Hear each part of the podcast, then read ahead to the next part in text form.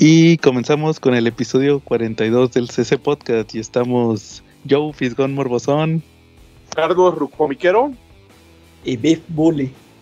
Ah, órale. ¿Y eso, ¿Y eso acá? ¿Andas celebrando el 35 aniversario o qué? Así es, de Beef Talent. Ayer le estaba viendo la película. ah, la pasaron todo el día, no, no viste. Vi la, vi la 1 y ya la 2 ya no la, ya no la alcancé a ver. Yo, a mí me pasó que eh, a mediodía estaban pasando la 2. Y cuando llegué, y luego en la noche pues, estaban pasando otra vez la 2 y yo pensé que iban a pasar la 3 y no, ya volvieron a pasar la 1. O sea, la que no vi fue la 3. La 3, eh. Sí, entonces, ¿qué estabas diciendo? Que la que no seas crédulo, McFly. sí, no. ¿qué profecías se cumplieron de volver al futuro? Ustedes que las pudieron ver ayer, ¿qué vieron que se cumplieron de las profecías? Yo todavía sigo esperando mi patineta voladora. Que no viste el carro volado. Tus tenis que se pongan solos, ¿no? Ese, ese, supe que me sacaron el modelo nada más hace 10 años cuando fue el 25 aniversario. Ah, ah la botella de Pepsi. Ah, también. también la hicieron. Sí, existió. La hicieron con puro jarabe de, con pura jarabe, azúcar de caña. Sí, también, aquí los Cinemex creo que también la sacaron, ¿no? Una como versión pirata. Sí, creo que sí. Sí, oye, por cierto, es, eh, ustedes nunca escucharon la explicación hace unos años, creo que fue cuando, cuando se cumplió lo del 2015, pues ya ves que el, eh, el Marty viajaba al 2015 en el futuro, ¿ah? el 21 de noviembre del 2015. ¿Nunca vieron el video que se aventó este, el, profesor Brown, el Doc, eh, sacó un video ese día? ¿Ese día? Que por, qué, que por qué no había carros voladores. Ah, no bien sacada, bien forzada, pero bien sacada de la manga. Haz de cuenta que salió el actor y se aventó el speech que le dice a esta, a la novia de Marty al final de la película, que, el futuro no está escrito. Que dice que, que como que como el futuro no estaba escrito, por eso no había carros voladores, porque cambió, cambió el futuro. sí, así dijo ese, esa vez, fue un video ahí, ahí debe estar en YouTube. Lo voy a buscar. Sí, pero fíjate que estuvo, estuvo bien ver esas películas. ¿Tú, ¿Ustedes cuál consideran que es la, su favorita o que consideran que es la mejor de pues fíjate que ayer que estaba viendo la 1 me, sigue gustando mucho.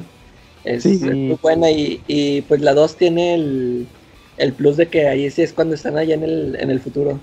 Para mí las dos, de, hecho las tres me gustan mucho. Pero sí, este, a lo mejor sí me quedo con la 1. Y ya por cualquier, este, por cualquier cosita se queda bajo la 2.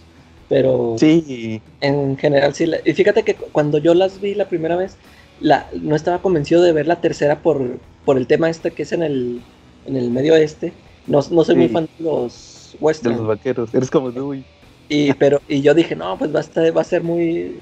Yo pensé que iba a ser aburrida, pero no, también es muy buena, así tiene todo el, Sí. O sea, lo mismo, o sea, sale, ahí también sale el, el Beef y todo, o sea, sí, sí está bueno. Sí, que es el abuelo de Beef. Yo me enteré, yo me enteré hasta mucho después que, que las grabaron al mismo tiempo, la 2 y la 3. La sacaron con un año de diferencia. Sí, porque creo que cuando se acaba dan un avance, ¿no? Sí, y también cuando, cuando Marty va al casino, que ve la biografía de, de Beef, ahí, ahí mencionan al abuelo. Ah, ok. Eh. Ahí sale ya.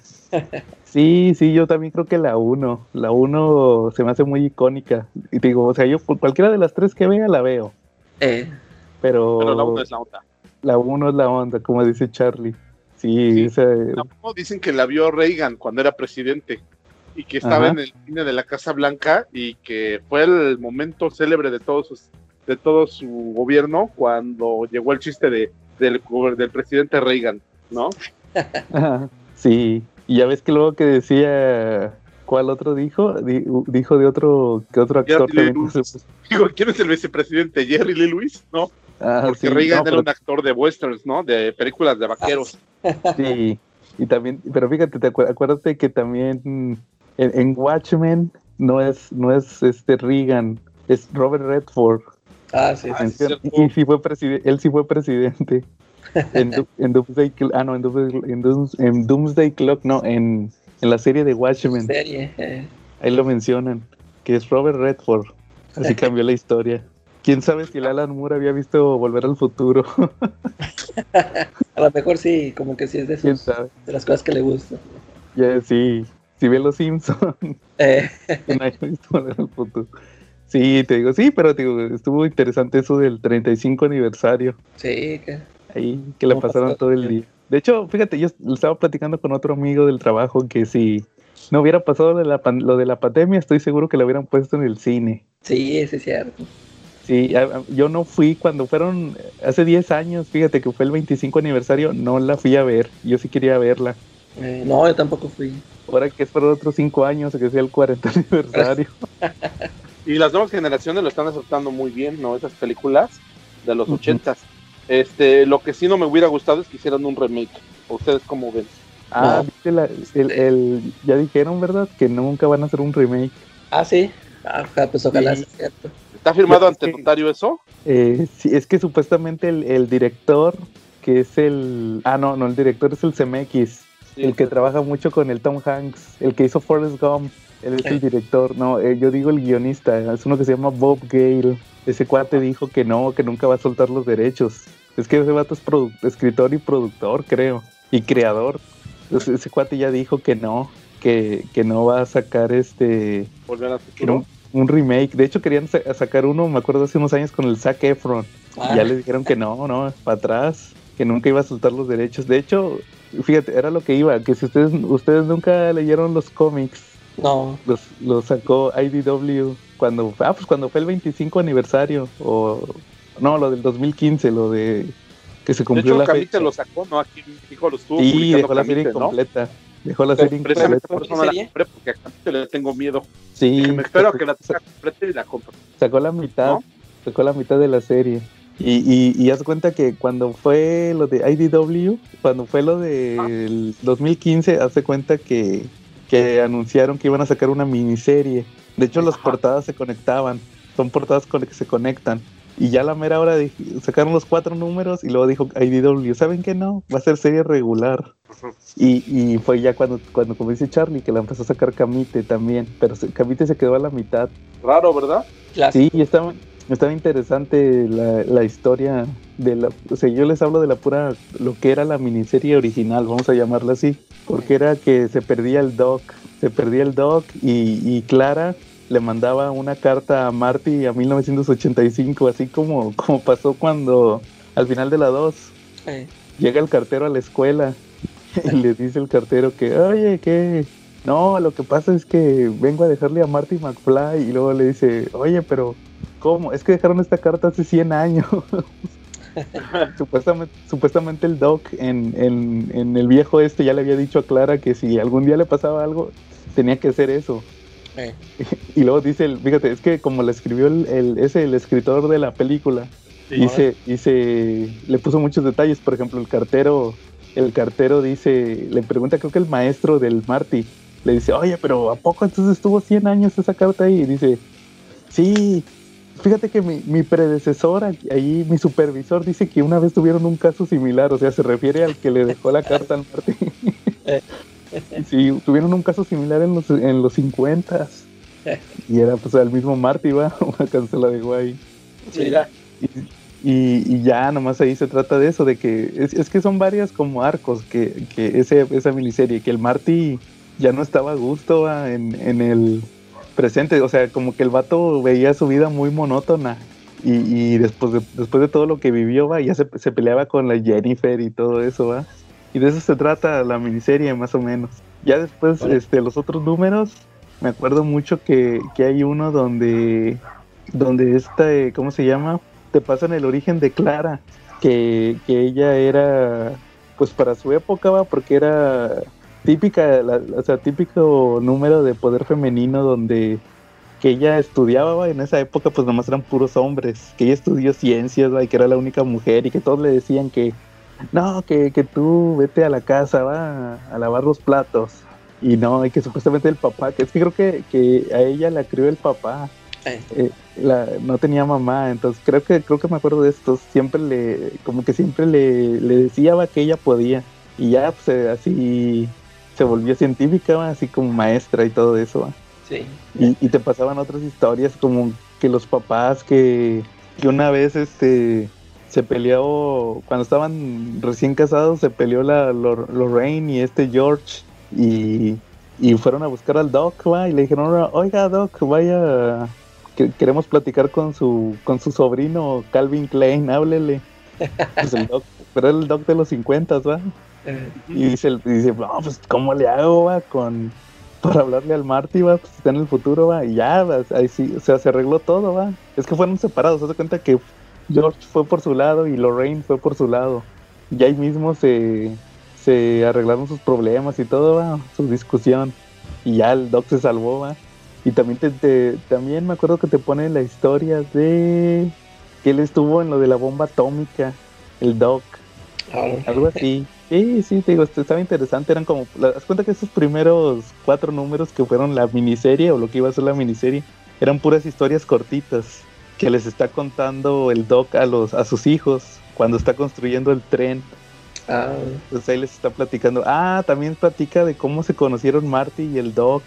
Ah. Fue por culpa del Needles, del amiguillo del, del Marty. Eh, Fue por culpa de él, va. Y sí, ese, ese tipo de historias, se cuenta que de eso se trataba la miniserie y luego ya siguió la serie regular. Está interesante, va, y, ya pues te digo, Camite la, la dejó a medias. Qué raro. Eh, sí.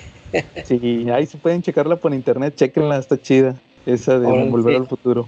Creo que, creo que hasta tuvo un spin-off de, de Beef, creo. Ya, ya no supe. Ah, sí. sí, sí, estuvo ahí medio raro. Como que le quisieron explotar y luego, ah, ¿sabes qué? Siempre no, ahí acabó en el 25. Creo que se acabó en el número 25. Como que, como que se le acabó. ¿Cómo, Charlie? ¿Qué tratarían las historias del Beef? Pues era una miniserie tipo eh, eh, esa, esa de VIP sí fue una miniserie, o sea, nomás poniéndolo en situaciones. Es como la, miniserie de Reggie, el de Archie. Tuvo una miniserie eh, hace poco, que era nada más saber que haciendo maldades, ¿va? Así igual, pues el BIF haciendo maldades. Pero el BIF joven. Publicaron una serie dentro de la serie regular del Archie, aquí en México. Jamita tuvo el acierto de publicar un arco donde Rigi juega, juega un Mario Kart, una especie de Mario Kart con toda la pandilla y les gana y termina siendo el coronado el rey del mundo. Entonces vuelve que hace que todos los demás sean sus esclavos y tienen que hacer lo que él les diga. Entonces durante tres números pues los ves haciéndoles maldades y, trae, como sus esclavos. Es donde le atropellan el perro. Creo que sí. Es esa, es esa la miniserie de Rey que yo digo. Ah, mira sí me acuerdo que fue que al principio juegan ahí eh, así carreras y pasa eso. Y al final resulta que, su único amigo era el perro, y lo atropellan y se lo lleva al veterinario. Y ya llegan todos, va, que sí eran sus amigos, aunque el vato fuera bien gacho con ellos. Sí, estuvo esa, y sí, creo que fueron tres números, la de la de Reggie, de Carlos. Estuvo divertida. Ajá. Sí, sí, estuvo divertida. Pero así, o sea, es el tipo de historias que puedes ponerles a. Ahora sí que a los villanos, pero pues, acuérdate que los villanos los vamos a tocar más adelante, Jerry. Muy bien. Ese es este, villano, pero es villano, pues son villano que cae bien, ¿no? Eh, sí, muchas veces los villanos caen bien, Charlie. Oye, saludos esta semana, Charlie. Sí, por supuesto, tenemos aquí saludos para los tortugos, para los Silver Raiders, que con el semáforo en naranja ya están alistándose para salir a rock and rollear por las calles de Morelos. Órale, qué bien que ya vayan a reactivarse. Sí, también Fernando González Aguirre, el Bebote, está más que puesto para salir a recorrer los caminos de Morelos en su poderosa motocicleta. Él trae una Harley, por cierto. Saludos al Bebote. Saludos al Bebote. También para la, para la Rico, como cada semana, sus saludotes. ¿Cómo ves? Oye, también ya se me estaba olvidando mandarle saludos al patrón, a nuestro amigo David, en Comentemos Cómics. No importa, como quiera, lo va a escuchar como dentro de cinco semanas. sí, da que salir ahorita. Me platicaba que va en el de cómics más malos de la que la carne de puerco.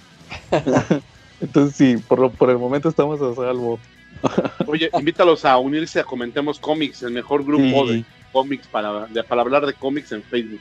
Así es, ya sabes, Charlie, en Comentemos Cómics es donde la mayoría del tiempo estamos nosotros ahí con, conviviendo con toda la banda, con Quetzalcoatl, con eh, Carlos Roldán, ah, que visiten su, su puesto de cómics, que ahí está bien surtido. ahorita que tocamos el cochino español, vamos a hablar de las novedades que va a tener nuestro amigo Carlos la próxima semana. Que viene Oye, y esta semana estuvimos muy zen en Comentemos Cómics, ¿no? Porque escuchábamos sonidos, olíamos, escuchábamos, escuchábamos colores, olíamos las palabras, leíamos cómics en prosa, veíamos pinturas sin imágenes y leíamos poesía sin, sin poesía sin palabras, ¿verdad? Díganos en los comentarios si quieren que, que toquemos como tema principal del próximo episodio cómics en prosa, la nueva moda.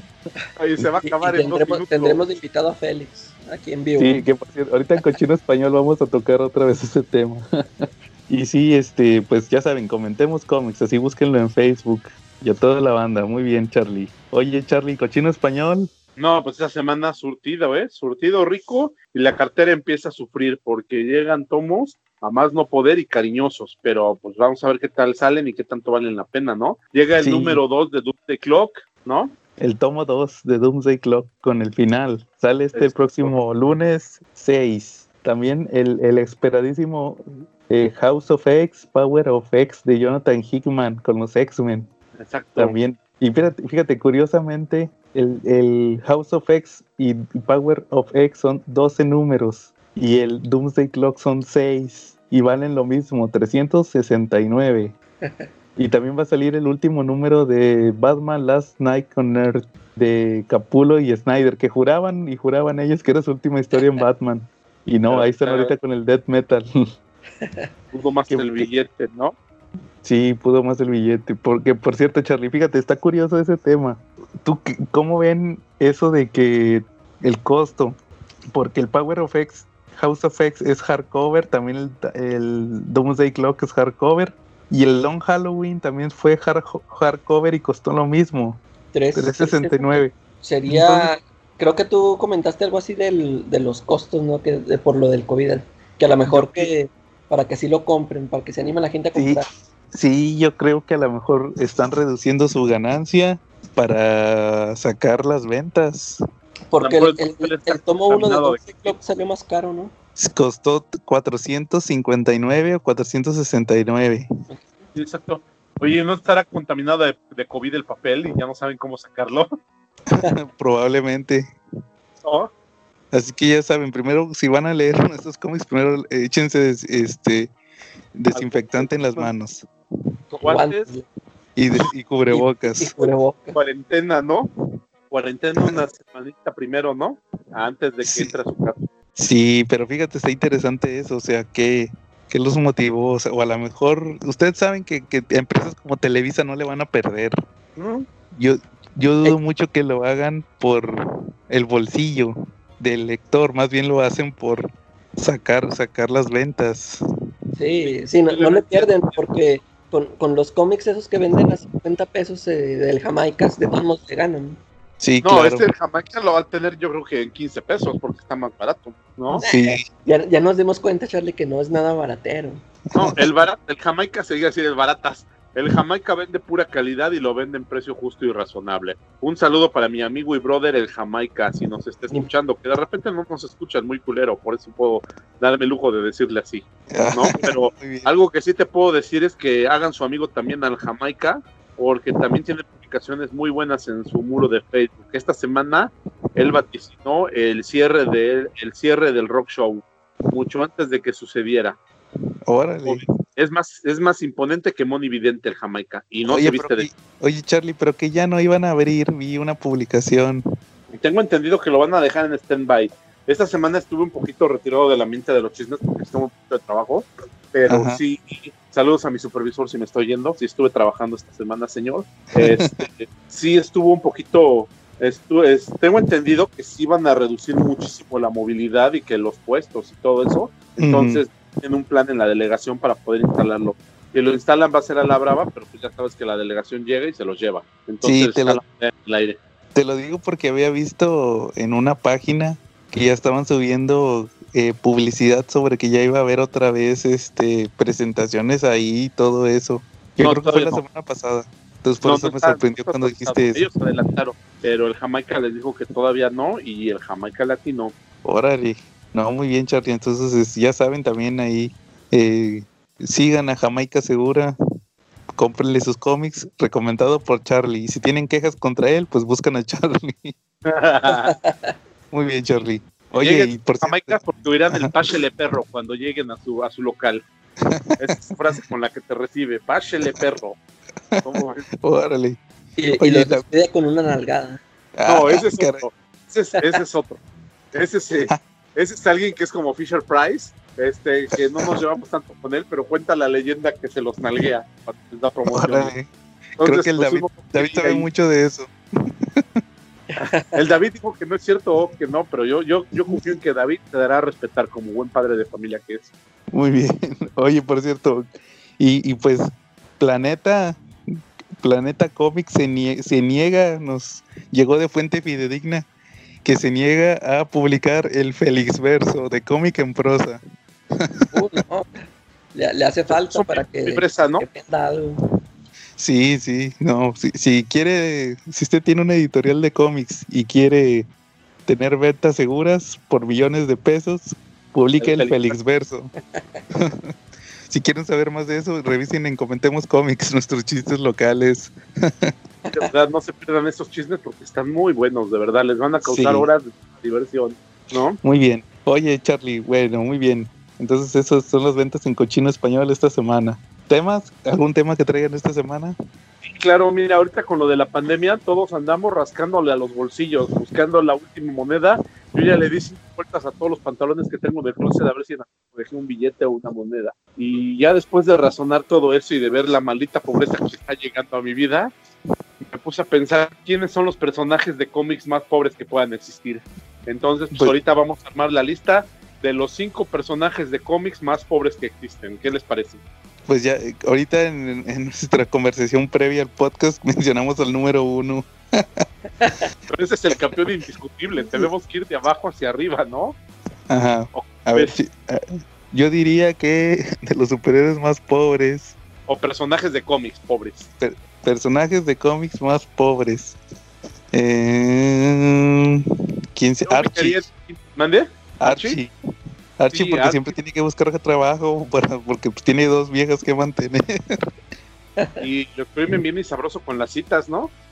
Sí, pero todo cuesta, Charlie, en esta vida. Pues modo, Yo diría que Archie. Archie es de los más él pobres. Es otra generación, la generación en que el caballero pagaba todo, ¿verdad? Exacto. Y la Verónica con un chorro de dinero. Sí, y ese cuate, no, sufriendo por llevarla. Y Verónica con sus gustos exquisitos, ¿no? Así es, Archie es uno de los personajes de cómics más pobres o más necesitados de dinero. ¿Cuál otro te acuerdas, Charlie? En el cuarto lugar pondría al famosísimo Pilón de Popeye, un ah, gordito simpático de bombín que sufría por tener dinero para comprar hamburguesas. Sufría con claro. idea, ¿no? Oye, Charlie, un, haciendo un paréntesis, ¿quién ganaría una competencia de comer hamburguesas? Este, ¿Pilón o Torombolo? Estaría reñido, ¿eh? Porque los dos son glotones empedernidos, pero yo le tengo fe a las nuevas generaciones. Siento que el Torombolo daría pelea. sí, no, yo creo que sí gana Pilón. ha dormido publicar ese crossover, ¿eh? está bueno. Ándale, eso estaría bueno. Pilón contra Torombolo. Ándale. Si lo, publica alguna editorial, nos plagiaron. Ándale. A ver, otro personaje, a ver, Calaca, uno que sea pobre entre los pobres. Mm, es que ahorita estaba pensando, pero no, no, no me viene ninguno a la, a la mente. Casi todos son ricos. Clark Kent. ¿Quién? Clark Kent. no, Clark pues tiene su chamba. Pero acuérdate, acuérdate en, en, en, en Batman Superman Apocalypse, la que fue la película que adaptó lo de Michael Turner, Ajá. que también en los cómics, cuando Cara le destruye la baticomputadora a Batman y le dice el Clark, eh, te la voy a pagar. Y, Batman le contesta, con sueldo de reportero. y perdió la granja. Ah, ¿Cuántas veces no ha perdido la granja? Y ya Morrison, Morrison en su Action Comics eh, de Nuevo 52 lo tenía viviendo en un cuchitril. Ah, sí, cierto. Al principio. Entonces el Clark Kent también, también fue pobre. Ok, yo tengo otro. Fue rico, pero lo perdió todo. Monster Gold. En la versión de Monster Gold. Y el escarabajo azul, Blue Beetle. Eran dos superhéroes que eran millonarios. Uno dueño de Ted Cord y el otro era la imagen icónica de, icónica de su propio producto. Vendía hasta fijadores de cabello. marca, marca Buster Gold y los dos perdieron dinero. Me parece que gracias a maquinaciones del ex Luthor, los dejaron en ceros. Cuenta la leyenda que, que lloraron hasta cuando les embargaron su compact disc. Estoy hablando obviamente de épocas anteriores, ¿no? Como ves. ¿Podrían ser ellos acaso o quienes le gustan para...? También menciones honoríficas, Charlie. Yo creo que con los que con las que dijimos ahí se armó el top, pero menciones honoríficas todas las veces que Batman y Green Arrow han perdido su dinero. Ya ves que cada rato, a cada rato, a cada rato les quitan las empresas y Green Arrow también ya fue pobre. Entonces, eh, sobre todo ellos dos. Sí, pues en Endgame. En ah, Endgame, hace poco le quitaron la que la mansión la volvieron un manicomio o algo así. Mira, sí de, hecho, de hecho, hasta tuvo un título que la revelación era que en, en, en, el hospital, en la mansión Wayne, había un doctor que resultó que era el, guasón. Después de esa jalada de Scott Snyder de que se cortó la cara o algo así, se regeneró y era ese doctor o algo así, bien raro. Mira. Pero, pero sí, ya también ha perdido muchas veces la fortuna tanto Batman como Green Arrow. Y Tony Stark también. Tony Stark es un punto clave, pero Tony Stark es, es mamón hasta en la pobreza. Y en la, apenas cuando fueron los New Avengers, eh, él todavía los Vengadores, después del, evento de la Scarlet Witch, eh, los Avengers no dejaron de operar durante un tiempo y luego regresaron a raíz de una fuga de la bóveda. ¿Se, acuerdan de eso, no? Una fuga que hubo, una presión de Shield. Entonces, pues ellos se reorganizaron, se reorganizó un grupo nuevo de Vengadores para perseguir a los prófugos. Y en una de esas búsquedas, pues destruyeron un Quinjet. Eh, y lo estaba financiando en ese momento Tony Stark, no lo estaba financiando el gobierno. Y él dijo que pues, le dolía porque pues ya no tenía tanto dinero como antes. Y alguien por ahí le dijo, es que yo pensé que estabas en la quiebra, ¿cómo te salió para comprar eso? Y dijo, es que mi quiebra no se parece a la de ustedes. él en su quiebra todavía puede comprar, todavía puede mandar a fabricar Quinjets. Muy bien, sí. Oye, Charlie, bueno, y ahora sí, ¿y el número uno? Fanfarrias, fanfarrias, por favor. el superhéroe más pobre de todos los tiempos. A ver, Calaca, ¿quién es el superhéroe más pobre de todos los tiempos? Peter Parker. Efectivamente, Peter Parker. Si le debes dinero a Peter Parker es que de verdad lo único que te espera es suicidarte, porque eres más pobre que el hombre más pobre del mundo, ¿no? Pobre cuate. Sí, no, no, no. El Peter pero pues le duró lo que al triste la alegría, ¿no? Terminó viviendo en el sofá de esta, de Bobby Morse, de Mockingbird. De hecho, cuando, cuando perdió la fortuna, era su novia. Sí. Y, vivía en el sillón. Y terminó ahorita, ahorita es Rumi de este, de Boomerang y de este, del hijo de, de ¿cómo se llama? De Robbie Robertson. Efectivamente, de Randy Robertson, ¿no? sí, porque es este, como es muy pobre, tiene que compartir con ellos. Y comparte con sus mayores enemigos sin saber qué es él, ¿no? Sí, que por cierto también en Cochino Español, Charlie, ya tiene eh, tiempo que no publican un tomo nuevo de Spider-Man. Desde lo de Kraven, fue el último tomo que publicaron hace como un mes más o menos. Sí, fue el último, el de Craven, lo de Casado, le pusieron en el Haunted, tomo uno y tomo dos. Entonces, pues habrá que esperar también que le den continuidad a lo de Peter Parker, el superhéroe más pobre del mundo. Oficialmente, ¿no? Había un meme muy famoso hace unos años donde estaban Tony Stark y Batman peleándose a billetazos. y, se aparecía Peter ahí recogiendo el dinero. ah, sí, claro. En chinga andaba el hermano recogiendo el billete. sí. También Peter es el superhéroe más pobre del mundo. Muy buen tema, Charlie. Gracias. Muy bien. Oye, fíjate que esta semana tuve oportunidad de ver dos episodios de la nueva temporada de Doom Patrol. Ya regresó Doom Patrol, la serie de televisión. Eh, ahorita ya no es por el DC Universe o como se llamaba esa plataforma, ahora es directamente por HBO Max, la temporada 2. Y fíjate que la, la temporada 1 se había terminado, donde se descubría que el jefe, el chief, que es este Nice Calder, resulta que tenía una hija, que era otro personaje de la Doom Patrol que se llama Dorothy Spinner, que es una chavita con cara de chango. Es una niña que está vestida como Dorothy, la de ah, este el mago de Oz. Pero la, curiosidad es que tiene cara de chango y tiene unos poderes bien locos. Y resulta que eh, así se acaba la temporada 1, donde se descubre, no, no sé si así sean los cómics, porque gracias a Televisa no he terminado de leer la de un patrón de, de Grant Morrison. Yo Oye, tengo los que me compré de Televisa y prometí abrirlos y leerlos cuando salga la continuación. Sí, mejor así, Charlie. Este Calacano, haz cuenta que salió el debut del personaje, pero su origen, origen no sé muy bien en los cómics. Acá te lo ponen que es la hija del Nice Calder. Y resulta que este no se le ve la cara en la temporada 1. Y ahorita en la temporada 2 pues ya sale la chavita. Y resulta que es una chavita, pero le aplicaron, ¿sabes qué técnica le aplicaron? La de... ¿Se acuerdan de la película de Yumanji? Yumanji, la primera, la de Robin Williams. Eh. Que sale el niño que se vuelve chango. No sé si se acuerden. Ah, uno no me acuerdo cómo se veía. Hay, una, hay un niño que hace trampa y se vuelve chango. Se eh. vuelve chango. Haz cuenta que nomás le pusieron maquillaje para ponerle cara. Ah, pues como en el planeta de los simios. Ah, ya, ya. Haz de cuenta que así está la niña. Nomás le pusieron cara del plato de los simios. y ya está ahí con su vestidito. Y, está interesante porque haz de cuenta que la temporada 1 de Doom Patrol, el plot principal es que se pierde el, Nice Calder, el Chief.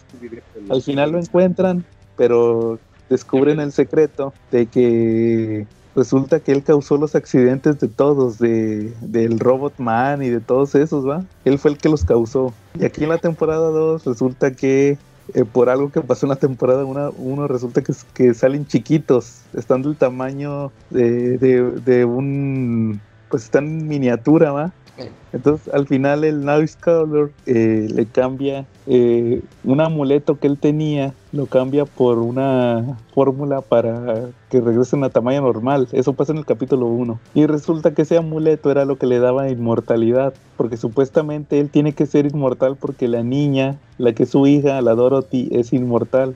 Y supuestamente si él no está, la chavita se puede descontrolar y puede destruir el mundo. Entonces, haz cuenta que el chiste es que él sea inmortal, pero pierde su amuleto. Entonces, la temporada 2, por lo que estoy viendo, es que se trata, o el, el, objetivo es que tienen que buscar la forma de que no se muera, que regresarle la inmortalidad a ese, a ese cuate, porque puede, si él no está, si se muere, la chavita, su, su equilibrio mental, como es una niña, eh, su equilibrio mental ya está tan débil que se activan sus poderes. Si se enoja o se asusta, se activan sus poderes y puede destruir el mundo. Está interesante ese, ese, plot. Digo, ahorita no estoy muy seguro cuántos capítulos van, pero ya publicaron en internet, ya encontré cuatro y nada más he visto los primeros dos.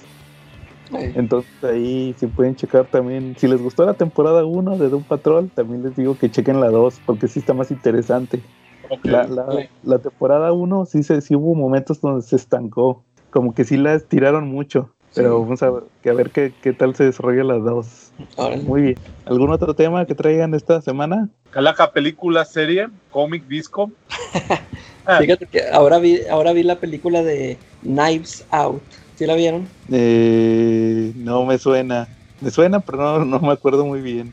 ¿De qué trata? Está, está interesantona. Es, es este es una película tipo.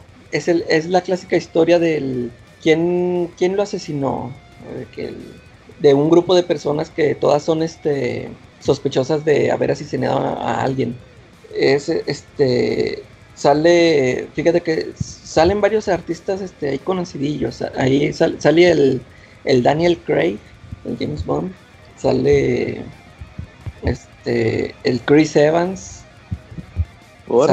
Sale, una, es una, una, señora que la que salió en, en Hereditary, la, la, que se vuelve loca, la mamá esa. Ah, órale.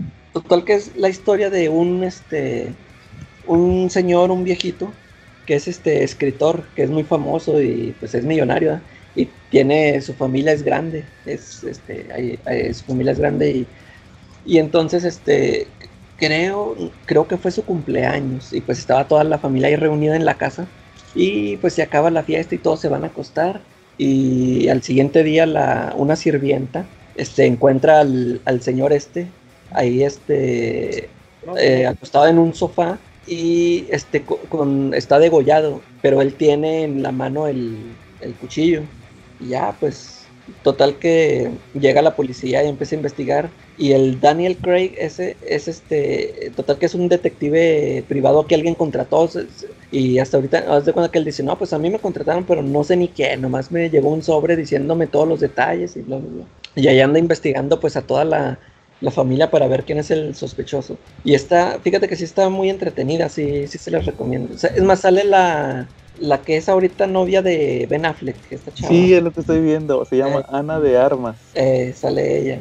La, la, novia del dios Ben Affleck, eh. el mejor Batman de la historia. El mejor Batman de todos los tiempos. Y fíjate que está, está sí, me, sí me gustó, sí me entretuvo. La, la película está buena. Se el día que no tenga nada que ver se llama Entre Navajas y Secretos. Así le pusieron así le pusieron. ah, es que como dijiste Knives Out. Knives Out. Sí, esa ya la escuché, dicen que sí está buena, a ver si la veo. Sí. Sale también Sot. Que ándale, sí, también, ya de, viejito ahí. El Sot, órale, no, a ver si la veo. Nomás porque sale la mujer del Batman más perfecto de la historia. Con eso me convenciste. Muy bien, Calaca. Bueno, ¿otro tema o cómo ven si pasamos al tema principal de una vez? Pues vamos al tema principal si quieren de una vez. Sí, bueno, pues esta semana decidimos que íbamos a hablar de los villanos. Ya ven que siempre dicen que eh, el héroe se define por el villano por su villano. pues muchas veces son los, los que se llaman los cómics, son los villanos, entonces esta semana pues vamos a hablar de los villanos de los cómics para hablar de los mejores, los, favoritos y los que consideramos que son los que eh, se vuelven clásicos. ¿Cómo ven? Así es. Bueno, ¿quién quiere empezar? a ver, yo quiero, yo quiero empezar, pero a ver. Quiero, quiero empezar a echar a Charlie al, al ruedo. no, es, ah, por algo. Para variar, pero está bien. Este, espero, Charlie, que tú hayas traído en mente a este que quiero mencionar, a, al Doctor Doom. Es que yo, yo quiero que me hables de él porque yo siempre me he preguntado por qué todo el mundo lo ve como un gran villano. Este, Ándale, yo también. Sí, o sea, yo, pues no, ya ves que yo no soy, yo no soy fan de... ¿Mande? Para mí el Doctor Doom no es villano. De hecho, yo no lo traía, pero si quieres platicamos de él. Mira, Doctor Doom para mí no es un villano porque... Eh, yo, yo no soy fan de los yo no soy fan de los Fantastic Four y casi no he leído de sobre él.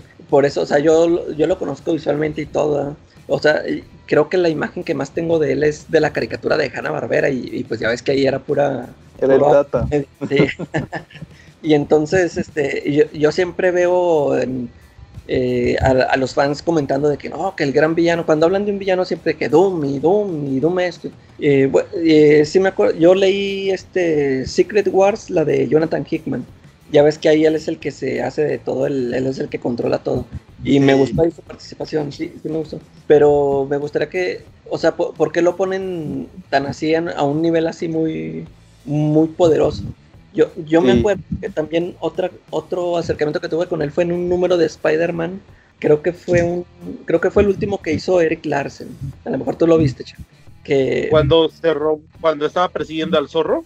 Ándale, y, se le aparece, cruza ahí con Doctor Doom y le pone una friega el Doctor Doom. O sea, eh, eso fue lo que más me sorprendió porque pues yo visto al, eh, yo había visto al hombre araña y enfrentarse, pues, ya ves que el otro día que estaban platicando a Juggernaut y, y aquí este lo, lo, desgarró todo. O sea, y dijo, no pues, este Sí, o sea, dije, ¿qué onda con este?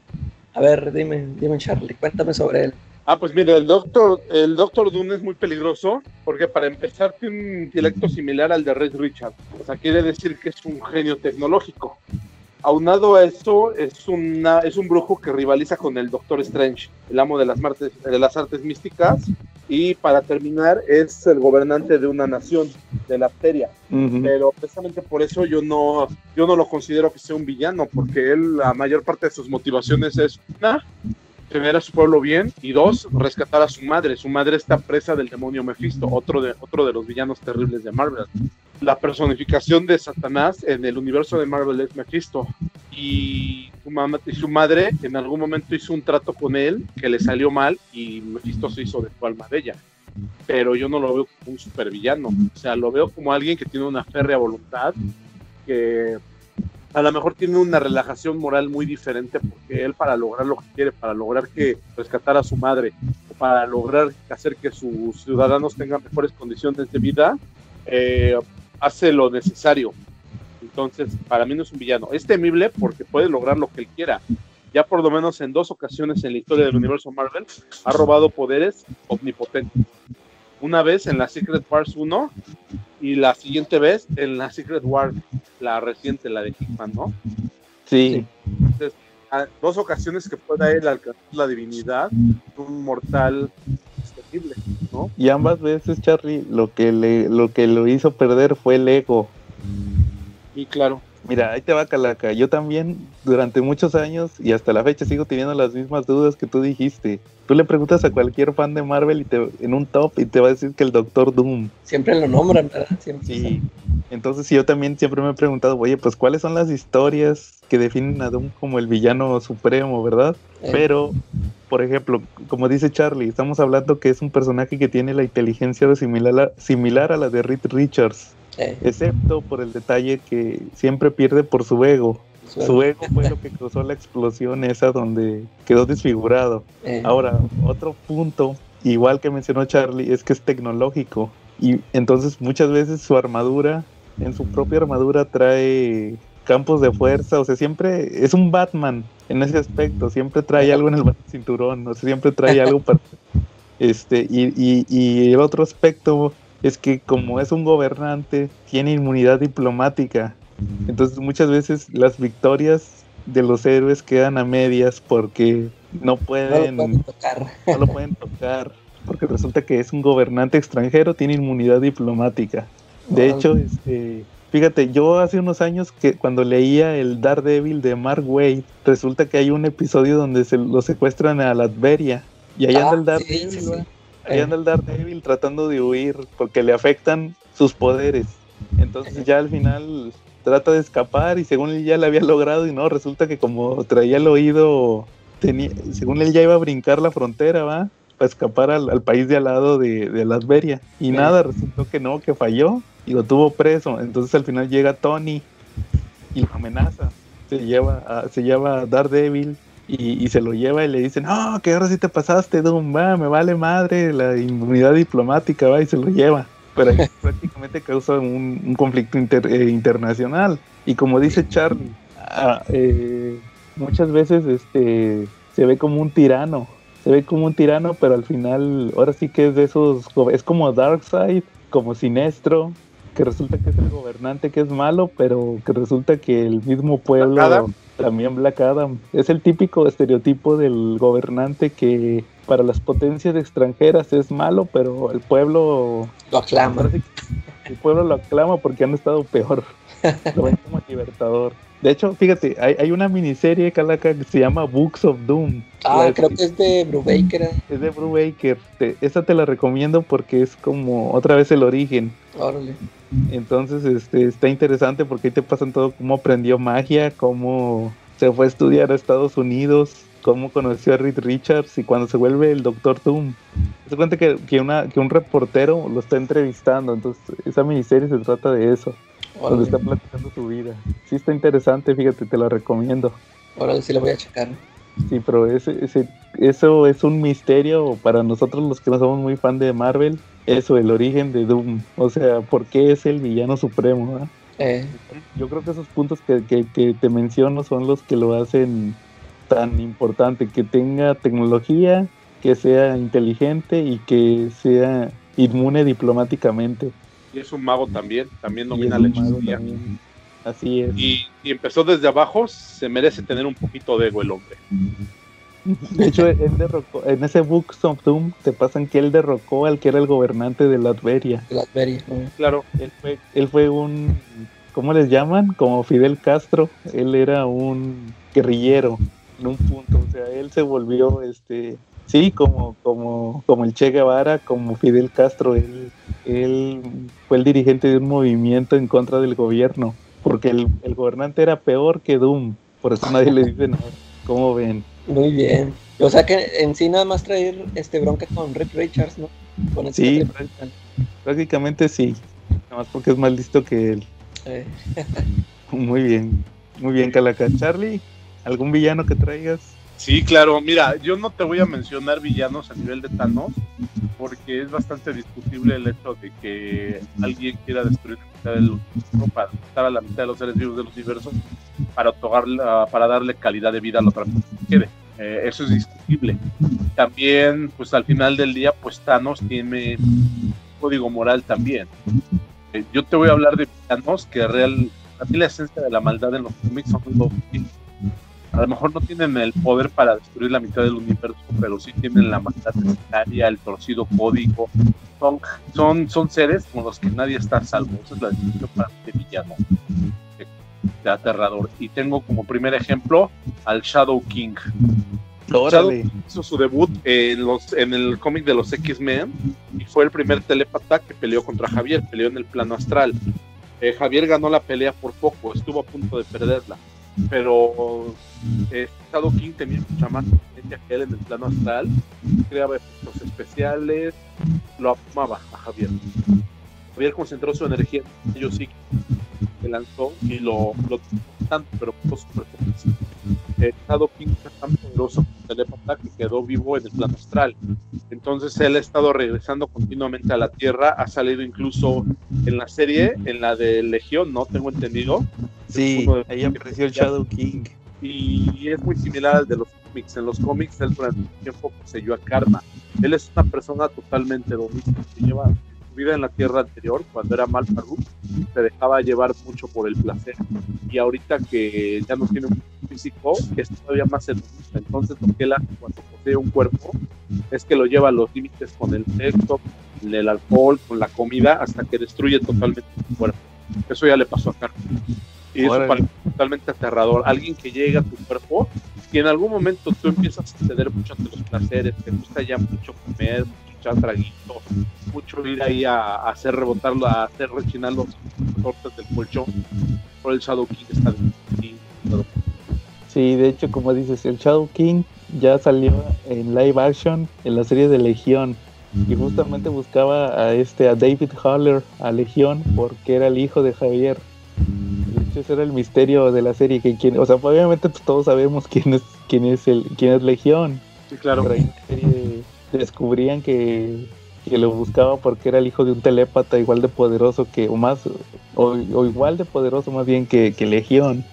Entonces, por eso lo buscaba el Shadow King. De hecho, el Shadow King estaba dentro de la mente de Legión en la serie ahí de, en esa serie. Ya posteriormente lo liberan y se arma ahí una bronca en esa serie de, era de, Fox, de FX, la de Legion. Estaba chida, de hecho, creo que tuvo tercera temporada, esa ya no la vi. Igual a ver si la veo en estos días, porque yo me quedé en la 2. Igual te digo, el villano era, era el Shadow King, prácticamente. Fue el villano de toda la serie. Pero a mí se me hace muy aterrador el concepto de que alguien pueda estar dentro de ti, que a veces escondido en tu skate y te das cuenta que estás haciendo y a lo mejor la única pista que puedes temer es que te dejas llevar por todos los placeres hedonistas que antes no te controlaban. Ahora ¿Cómo ves? Eso a mí me hace que, que sí es un tema muy escalofriante, ¿no? Sí, sí o sea, que, que te controla completamente. De hecho, ahí en la serie lo retrataron muy bien porque hubo, había un personaje que resulta que era una amiga de, de este, de Legión, que se vuelve podría decirse que se vuelve el, host, el cuerpo que, toma control este, el Shadow King.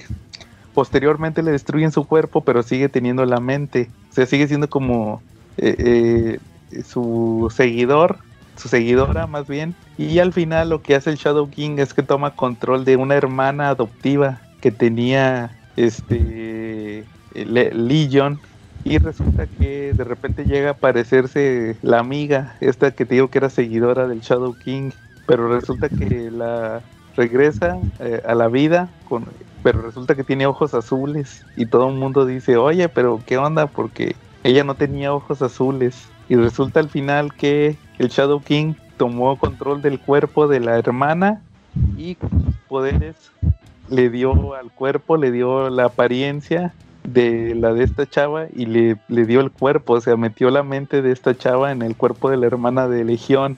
Y por eso tenía los ojos azules, porque la hermana era la que tenía ojos azules. Todo el cuerpo cambió a la apariencia de la chava, excepto los ojos. Y ahí es cuando miras ese capítulo te quedas de, ah, no manches, mató a la hermana de Legion y le cambió el cuerpo para hacérselo a esta chava. O sea, ahí te, te demostraron que era bien brutal. Estuvo bien, estuvo muy bien adaptado a esa serie. claro. Como dato curioso, este, al principio, eh, cuando no se sabía muy bien qué onda con el Shadow King, aparecía en forma de un como un espectro. Así exacto. Así como como como un glitch. Ya ven que cuando se traba la imagen como como Tom King en estos cómics de Mr. Miracle. ya ves que en otros cómics ha hecho eso, ¿verdad? En Visión, que se traba. Y él se cuenta que cuando pasaban los recuerdos de. Porque muchas, en Legión, muchos de los episodios suceden que están viendo. Había un mutante que su poder era ver los recuerdos. Sí, claro. Y, y, y, detener los recuerdos, darle para atrás, darle para adelante. Y muchas veces veían los recuerdos como si fuera un video. Y pasaba eso de que la video, ahora sí que la, la videocasetera se trababa Así se detenía, se quedaba medio cuadro. Era un glitch, lo que ahorita conocemos como glitch. Y en esos glitches de repente salía un, monstruo por un segundo. Y curiosamente, pues ahora, ya si viste la serie sabes que es el Shadow King. Pero curiosamente la curiosidad a la que voy es que en ese momento muchos especulábamos que era Moyo. Era Moyo porque tenía la ese monstruo tenía la apariencia de Moyo. Sí. Entonces ahí decían todos, no, es Moyo, es que quiere tomar control de Legión para lo del Moyo Verse, o Moyo World, más bien. Y nada, claro. King. Y es muy consistente, ¿no? Porque también en la, era de Apocalipsis, en los cómics que fueron publicados en los 90 en Marvel, Shadow King también salió en esa miniserie. Él salió, él fue un personaje muy recurrente de los X-Men, hasta poseyó a Colos para, para matar a, a Profesor Javier. Pero en la era del Apocalipsis, él se manifestaba este, de una forma muy particular. Él provocaba una jaqueca. De repente te dolía la cabeza un minuto, pero era, él, era él que estaba entrando en ya después ya estaba completamente poseyendo. Y era curioso porque había una mutante que podía regresar en el tiempo Podía regresar unos minutos en el tiempo, un lapso muy pequeño de tiempo, y decían que era el poder más inútil, pero ella le sirvió para deshacerse del Shadow King. Ella nunca supo que el Shadow King la iba a tocar, pero sí sintió un dolor de cabeza y regresó en el tiempo para evitar ese dolor de cabeza y se zafó del Shadow King. Órale. Y ya nunca faltan esos mutantes con poderes convenientemente solo funcionan para una cosa en específico. Sí. Nomás le servía para eso su poder, para que el Shadow King no llegara con ella. sí, de eso es la, la, la originalidad de Marvel. sí, claro.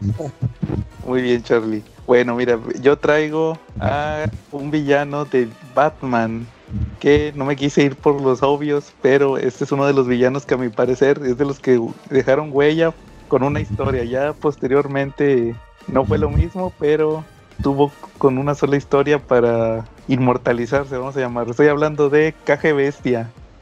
Caje Bestia en las 10 ah, de la Bestia. Anatoly Niasev se llama. ¿De qué se trata Las 10 Noches de la Bestia? Pues es un cómic donde está. Eh, llega este agente soviético que es la KG Bestia, la Bestia, más bien. Ahí la apodan KG Bestia porque pues, viene de la KGB de Rusia. Este cómic salió todavía cuando, en los 80 cuando todavía estaba la Guerra Fría. Resulta que viene a matar, más bien, eh, bien ochentero porque Reagan, del que hablamos hace rato, tenía un proyecto de misiles y de vigilancia satelital llamado Star Wars. Y resulta que llega la caja bestia para destruir a los 10 eh, activos, 10 personas que eran principales en ese proyecto. Entonces resulta que se empieza a matar de uno por uno y va a haber una cumbre en Ciudad Gótica. Pues resulta que ahí Batman termina metido y la caja bestia le mete una buena fregadiza a Batman. De hecho, es una historia de, Jim Starling. Si, no mal recuerdo de los dos Jims. Jim Starling ah, con portadas de Mike Seck, así como pintadas, va. Lo que eran como pintadas con acuarelas. Lo, lo, que se veía antes de la llegada de este de Alex Ross, ¿verdad? Lo más cercano que se tenía en aquel entonces. Sí. Y que Batman nunca pudo derrotar a la caja bestia. Siempre mataba, siempre le huía. Era un agente completamente superior a Batman. Resulta que en una oportunidad logra este derrota a Batman, pero Batman resulta que alcanza a jalar una cuerda para atraparle la mano. dice, ya no lo derroté, pero lo puedo detener para que llegue la policía. Y hace la caja bestia, pues como buen Iván Drago, viene de la Unión Soviética, se corta la mano de un hachazo. Eh, prefirió no perder cortándose la mano. Y resulta que Batman ahí se impresiona porque dice que es el soldado perfecto porque pues tanto convicción, parece que es la convicción de cortar su, propia mano para huir. Y pues de a partir de ahí este caje bestia obtiene su, su cañón de mano que también es una hacha para que es tan característico del personaje. Ya posteriormente apareció en otras miniseries, ¿cómo se llamaba? La de Troika. Esa, esa no la leí. Y yo la he leído, pero sé que ya parece caje bestia. Pero realmente la historia que lo encumbró, la que, la que todos recuerdan es caje bestia, es este, las 10 noches de la bestia. Sí.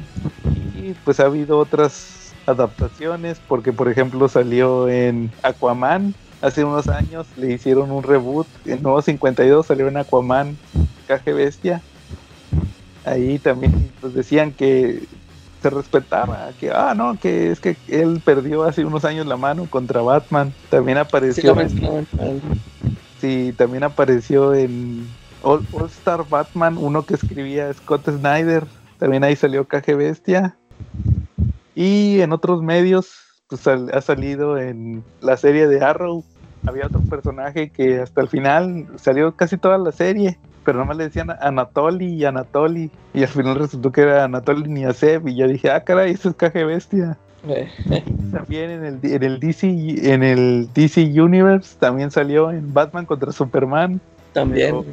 Era un cuate, uno de los achichincles del Capitán América también salió ahí en, eh. en Winter Soldier, ahí sale también el mismo actor. Pero en el universo DC es Caje Bestia, que es el que traía el lanzallamas, ¿verdad? Sí. Que, iba a matar a la mamá de Superman. Pero no, sí, también salió con Tom King, ¿no? Eh, Caje Bestia. Ah, sí es cierto. Le metió un que le dispara a Dick. A Dick Grayson. Eh. Fíjate que se me había olvidado de eso. Pero Tom King también lo, lo metió a la caja bestia. Que de hecho Tom King como que sí le quiso regresar poder, ¿verdad? Lo puso muy acá, muy organizado, a caja bestia. Eh. Sí, tienes razón, también lo utilizó Tom King.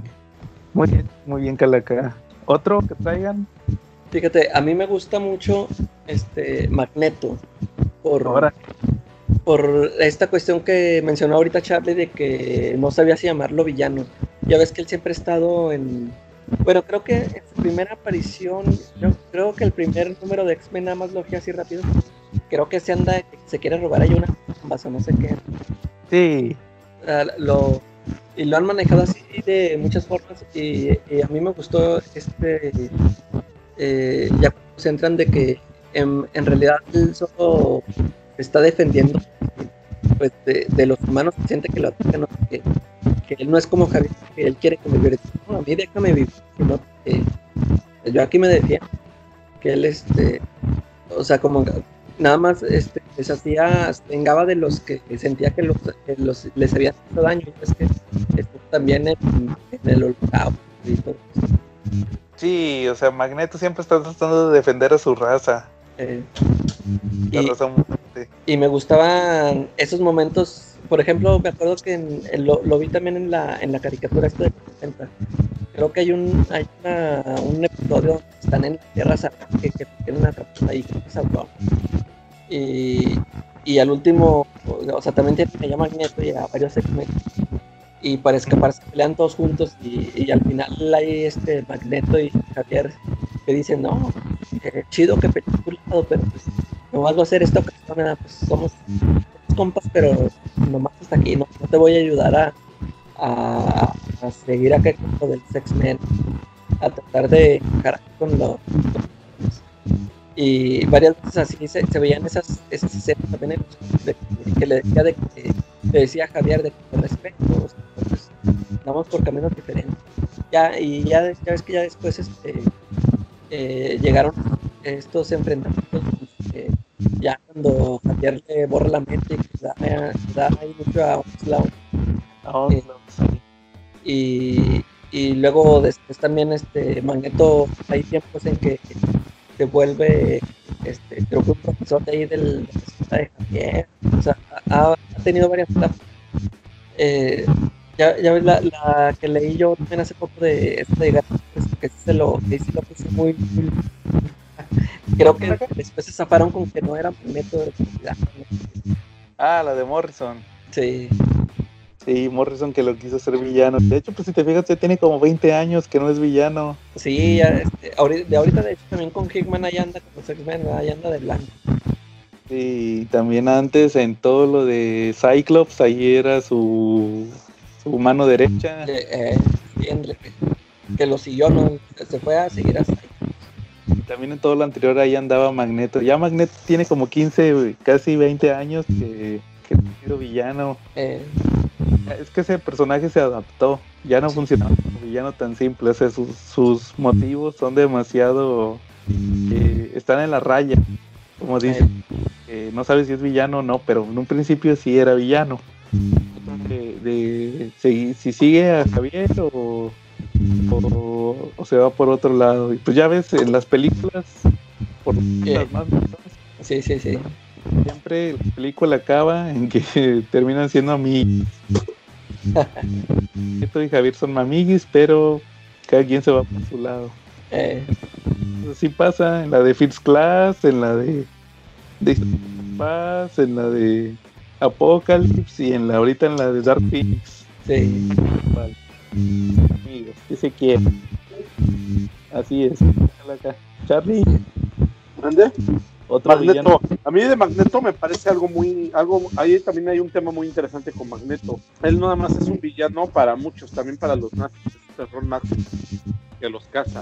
Igual hay que recordar que en el Uncami X-Men número 161, Magneto se hizo gran parte del dinero que, del oro que los nazis le quitaron a los judíos y a los países que invadieron en la, Guerra Mundial. Entonces, sí es terrible. Es terrible, digo, alguien que se aparezca para adelante, poder para y también, pues, la, la, la, que casi no platicas, Charlie, cuando Red School. la que nunca platico, pero ya la iba a platicar de nuevo, ¿no? Mira, mi segundo villano del que les voy a platicar también es una cosa que pues maneja un tipo de historia o de línea de villanía similar al Shadow King, pero pues si quieres un tipo de villano los villanos que pueden controlarte mentalmente y que pueden obligarte a hacer lo que quieres siempre me han parecido el colmo de lo terrible el colmo de lo que puede dar miedo. Y este también hace lo mismo. Este te este maneja tus poderes de manera diferente. Él simplemente te da una orden te da una sugerencia que tú debes de cumplir. Y lo haces conscientemente de lo que estás haciendo y conscientemente muchas veces de que no quieres hacerlo, pero lo terminas haciendo. les voy a hablar menos que del Purple Man. Ahora es un enemigo de Daredevil que se baña en el Purple Rain, pero que es bastante malo. ¿no? Este villano lo que hace es que hace que la, les da sugerencias a la gente que son muy poderosos pueden hacerlo. Recientemente Daredevil eh, en su última serie se enfrentó a los hijos de Man. Resulta que él tiene hijos porque pues, a lo largo de la de su historia como villano, pues la mujer que ve que se le apetece, pues se la toma. Y pues ha dejado pegados por todos lados. Y los chamacos no son tan fuertes como él, pero cuando se pueden tener suficiente poder para, para derrotarlo a él. Charlie. ¿Qué onda? ¿Puedes repetir lo último? Es que como que se empezó a cortar. Que cuando se juntan, ¿qué? Cuando se juntan lo pueden derrotar. Juntan el poder suficiente cuando se juntan para derrotar. Entonces, eso se me hace alguien terrible. No, se me hace un poco en la línea, se me hace un poco en la línea del Doctor Psycho de, de DC Comics. Ajá. Doctor Psycho pues también es alguien que es un telepata y que también mete órdenes mentales a la gente, ¿no? Y, y es que es muy sádico. En algún número de, en un número de la, de la crisis infinita, la amenaza a uno de sus compañeros villanos diciéndole de hacer que se le antoje sacarse los ojos con los pulgares mientras ve la espada. ¿Cómo ven? Que de hecho el Doctor Psycho Charlie sale ahorita en la serie de Harley Quinn. En la televisión. Ahí sale un enanito, es el, es el Doctor Psycho. Lo es bastante, bastante peligroso. Sí. Ya se empieza, haz cuenta que él era como, como el chistosito, el de que todos se burlan. Sí, claro. Sí demuestra que es bien peligroso, como dices. Ok. Pues sí, esa es mi sugerencia de segundo villano que traigo, el Man. Que de hecho, te, ¿dónde?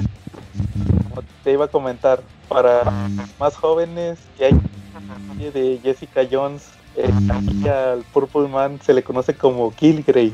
Sí. así lo conoce la chaviza, como dice claro. Fíjate, de hecho, eso, eso iba a comentar yo que eh, creo que es lo más que yo he visto de esa serie de Jessica Jones. Eh, esa temporada a mí me gustó mucho. Creo que nada más he visto la, la primera, ya la dos ya no la vi, no supe si volvió a salir. No, claro, ya ni me acuerdo. ¿Qué pasó al final? Ya ni me acuerdo si lo. Sí, lo mata. Sí, sale, sale en la. Te das cuenta que en la temporada 2 eh, la Jessica mata a un policía corrupto. Eh. Y como que el trauma de haberlo matado se le active un Purple Man que tenía en la, en la mente. De hecho, el, actor nada más sale en ese episodio. Este, se le aparece, hace cuenta que se le aparece ahí en la mente y, anda con ella todo el episodio. El eh. Purple Sí, esta temporada 1 de Jessica Jones es muy buena. Sí. La segunda y lo que vi de la tercera ya no me gustó tanto. De hecho, la tercera ni la, nada más vi el primero, los primeros dos, creo, los primeros dos episodios. Así es, el Purple Man es para la chaviza, como dice aquel el de los vecinos, como dice la chaviza. Muy bien. Bueno, yo traigo mi segunda elección es Bane. Bane. Bane. De Santa Prisca.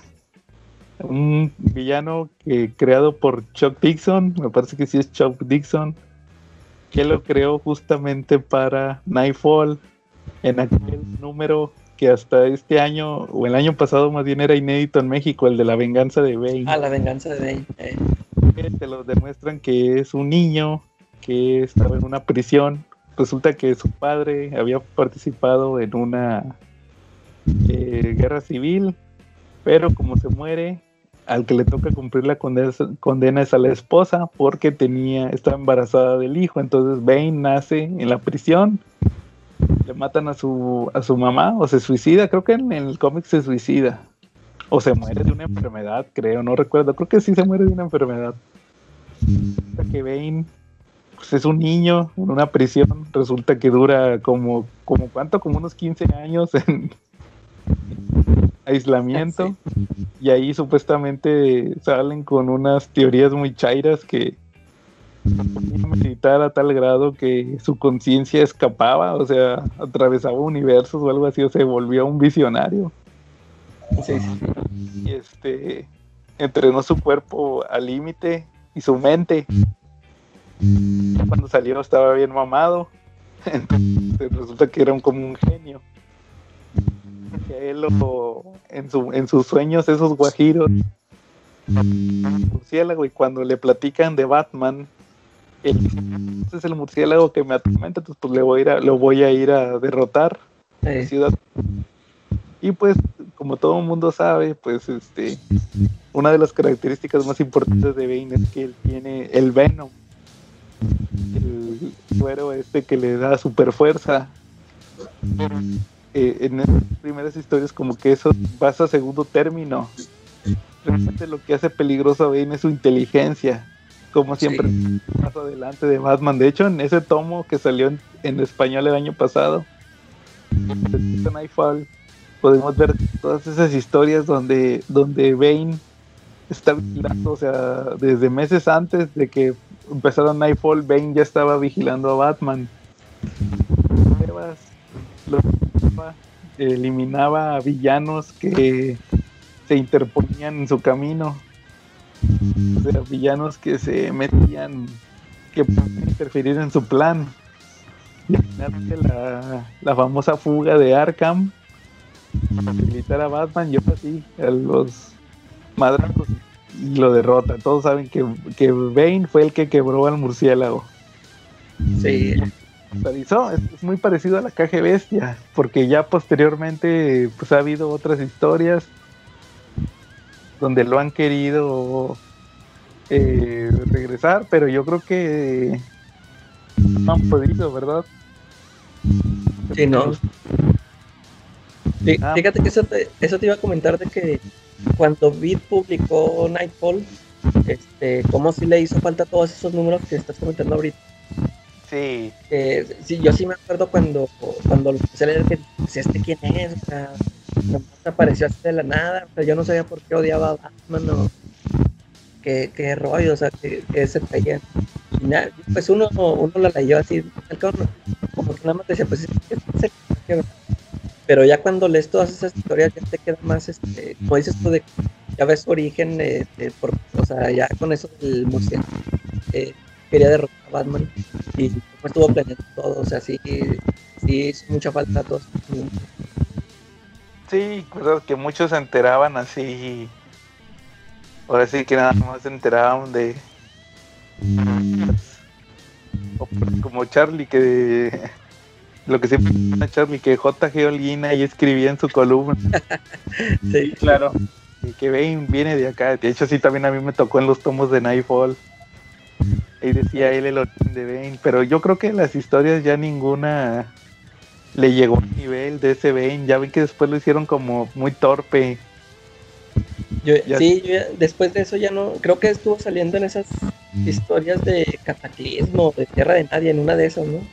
Ajá. Estuvo saliendo también en la de Contagio y él salía como un secuaz de Ra's al Él salía en una, pero renunciaba a su identidad de Bane, se volvía uno que se llama Uru o Ubu, creo, que es ser que, viene, que es un par de espaldas de Ra's al que viene cabra.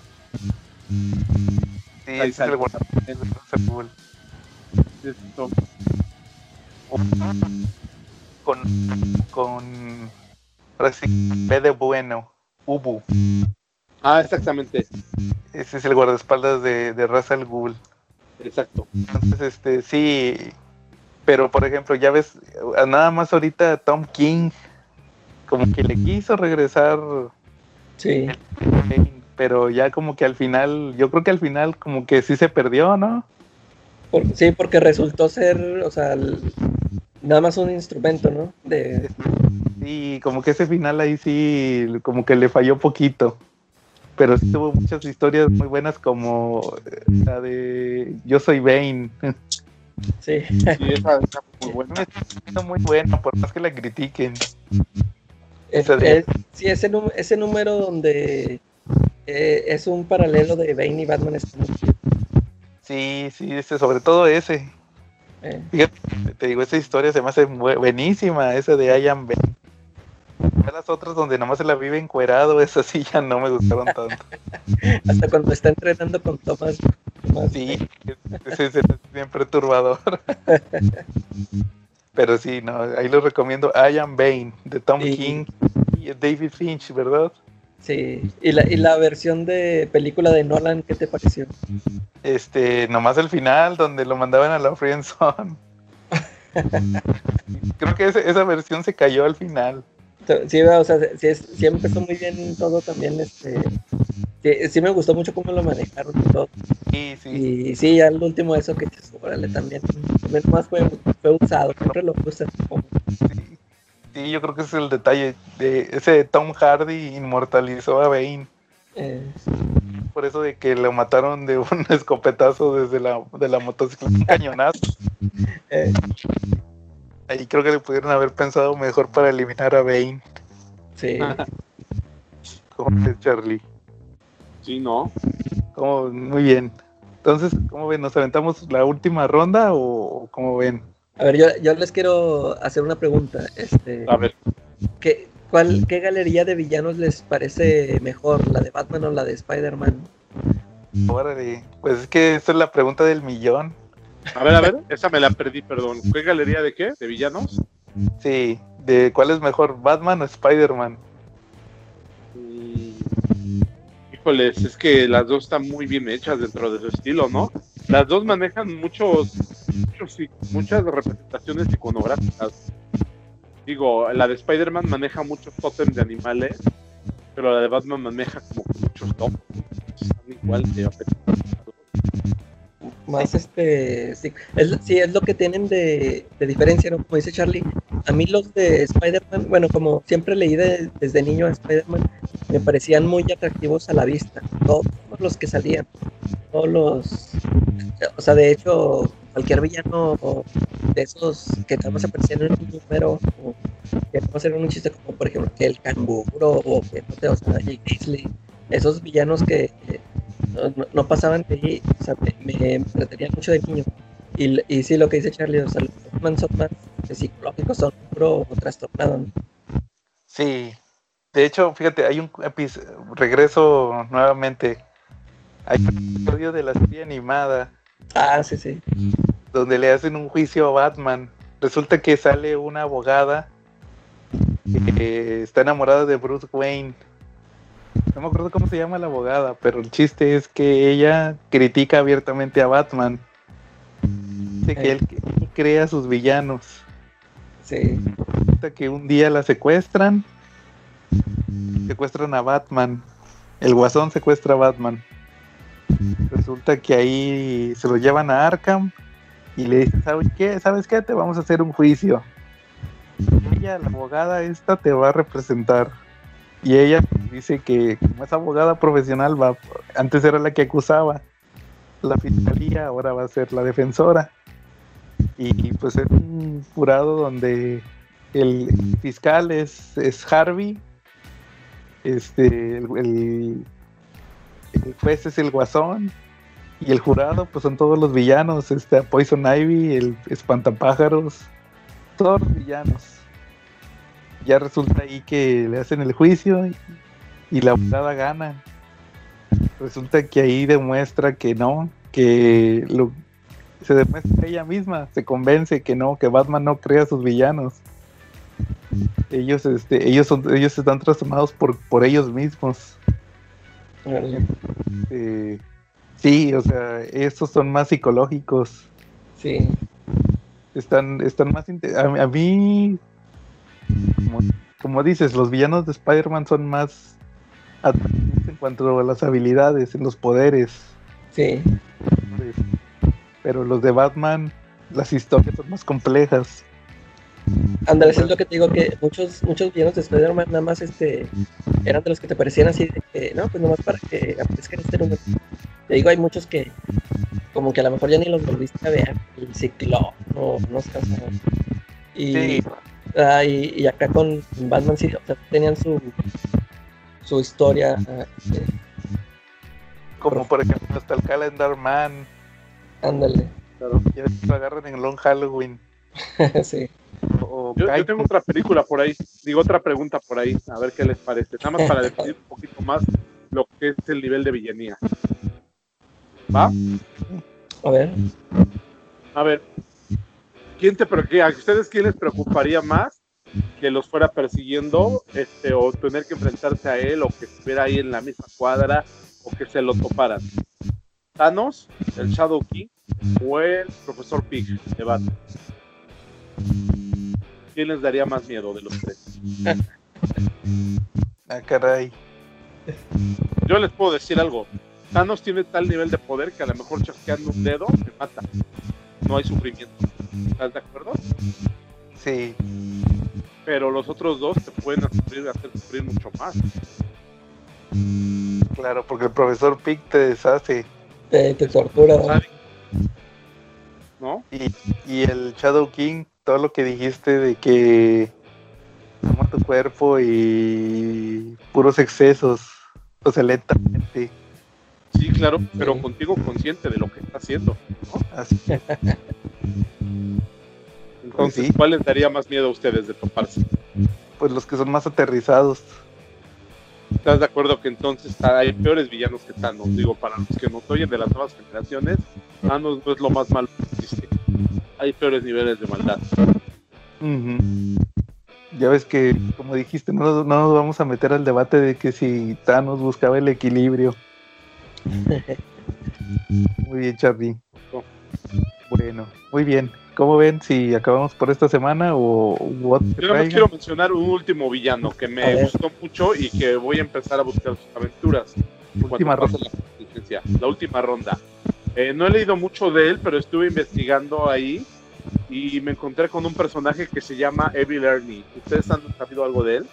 Eh, no, Evil Ernie. Evil Ernie, a lo mejor la calaca sí ha sabido de él. Evil Ernie. o sea, yo, he visto, sí he visto imágenes o, o veía anuncios en otros cómics, pero nunca, no, no sé de qué se trata. Evil Ernie es un personaje creado por Ryan Pulido, Steven Hughes, en 1991 para Eternity Comics. Él destiló por Chaos Comics, Dynamic Comics y él en teoría, él, su historia es que primero era un niño y después un adolescente que fue maltratado por sus padres alcohólicos. Este, su historia pues era de tristeza porque era bulleado por sus compañeros de escuela, maltratado por sus vecinos, madreado a cada rato por sus padres. Pero él cuando llega a la adolescencia se descubre que puede dibujar y que lo que dibuja se vuelve realidad. Entonces mata a sus padres, mata a sus, mata a sus mata a los que lo atormentaban en la escuela. Pero pues en algún momento se dan cuenta las autoridades que él era el que estaba detrás de los asesinatos, lo capturan y lo llevan a juicio y lo condenan a muerte. Precisamente cuando está en el último arco de la muerte, ve que se le aparece un espectacular mujer de piel blanca, de cabello blanco, bikini negro muy pegadito que se llama Lady Death. También pertenece a esos cómics de esa línea de Eternity incluso tiene una, una caricatura, una película de, de animación buena y creo que también tiene una película live action. Es muy sexy ese personaje. Entonces resulta que ella le promete como Thanos en los noventas, le promete amor a cambio de muertes. Mientras más gente mate, él provoca, él, ella le va a dar más amor a su vida. Pero el amor de ella, porque aparte es un amor imagínate, no este, híjoles, pues es que mira, en esa época pues eran los 90, se estilaba así algo como Lorena era. Pero pues ahorita imagínate que se parezca a Scarlett Johansson, toda pálida, con el cabello blanco, así con un bikini que me dio la cura, que, que, ¿cómo se llama? Que entre en un paquete de chicles, que te diga que te va a dar poderes y que te va a dar mucho amor, mucho del, delicioso, mientras más gente mates, y aparte te da poderes, que te vuelve un zombie. Y, hace que tus poderes, aparte de, no eres el típico zombie que eres lento, eres un zombie muy parecido a las muy parecido a las caricaturas de, del grupo de rap se llama sale como zombies. Se me fue el... bueno eres un zombie de ese tipo puedes reanimar también a los muertos que estén por para hacerlos tu ejército entonces, pues Evil tiene toda suerte de historias donde lo que desea es acabar con toda la vida en la Tierra. Y, en algunos capítulos de Dynamite, en algunas miniseries, sí lo logra, porque logra llevar al mundo hasta uno de los mundos. ¿Cómo ves? Órale. Evil Ernie, dices que se llama. Evil Ernie, la recomendación para seguirla en cuanto termine la cuarentena. ¿no? Tiene series, por ahí series de cuatro o cinco números de varias editoriales de cómics algunas por realizadas, otras por, pero la verdad están, están bien hechas. A mí me gustan las historias y sobre todo cuando sale Lady. Oye, ya sé dónde te lo topaste, Shelby. Mándeme. ¿Dónde te lo topaste? Este, navegando por internet me encontré a Lady Dead eh, hace tiempo y luego de ahí... eso fue lo que te llamó la atención, ¿eh? Sí, primero, la verdad, primero llegué con Lady Dead y luego de ahí me fui a, a Let's es que yo me acuerdo que en, creo que en la revista Wizard salían mucho anunciados. Me acuerdo mucho de esa de Lady Death y luego ya vi el Bill pero nunca supe de qué iba la historia. Sí, claro. Muy bien. Sí, es que ya saben, Evil Ernie, recomendación de Charlie. Calaca. Muy bien. Último que traigas. Pues, vámonos, ya vámonos. Ahí va el último mío. ¿Eh? Como platicamos de Doom y platicamos de de quién más dijimos aparte de Doom de Magneto ahora sí que cada quien cada, quien trajo uno vemos si es villano o no es villano yo les traigo a Siniestro Sinestro ah vale él también fue tirano de su planeta pero era la justicia de Sinestro de hecho él fue gobernante de ahí y decía que no que él no el pueblo no lo fue Hal Jordan el que se dio cuenta, oye, ¿sabes que lo que estás haciendo tú es fascismo? Pero era, el pueblo tuvo, ahora sí que tuvo gobernantes peores, peores que Sinestro. Y pues, por muchos años fue el villano de Linterna Verde. Nada más el, el, Linterna Verde de malo, vamos a llamarlo así. Sí. Luego Jeff Jones crea la Corporación Sinestro con los anillos amarillos, la entidad del miedo y pues de ahí, a partir de ahí, Sinestro se vuelve ya otro nivel. Se vuelve el, villano que, anda por su lado con su corporación, pero eh, según él está trayendo orden. Esto ahí, este Benditi, sí, es Robert Benditi, se avienta una. Al, principio de su run del Hal Jordan y, Hal Jordan and the Green Lantern Corps que ya es el final de. Porque el Benditi estuvo también. Benditi fue el, que, el que se quedó después de Jeff Jones. Pero su linterna verde normal, vamos a llamarlo normal, sí está medio chafa. El bueno es el, el, el de Hal Jordan. Ahí ya pone que Sinestro tiene un plan donde trae orden. Haz cuenta que primero empiezan, se ganan la confianza de todo el universo y luego dicen, no, ¿saben qué? Esparzan el miedo y, pone a todos los de anillo amarillo que se pongan a, asustar a la gente, va a intimidar, les quita el, e, energía, según el, miedo, hacía que creciera un, motor que tenía ahí siniestro. Total que al final lo, derrota, entre comillas, y se queda la hija de Sinestro, que también ella era linterna verde. Se queda como es Soranik, Soranik Natu. Pues resulta que ella se vuelve la, la líder de los Sinestro.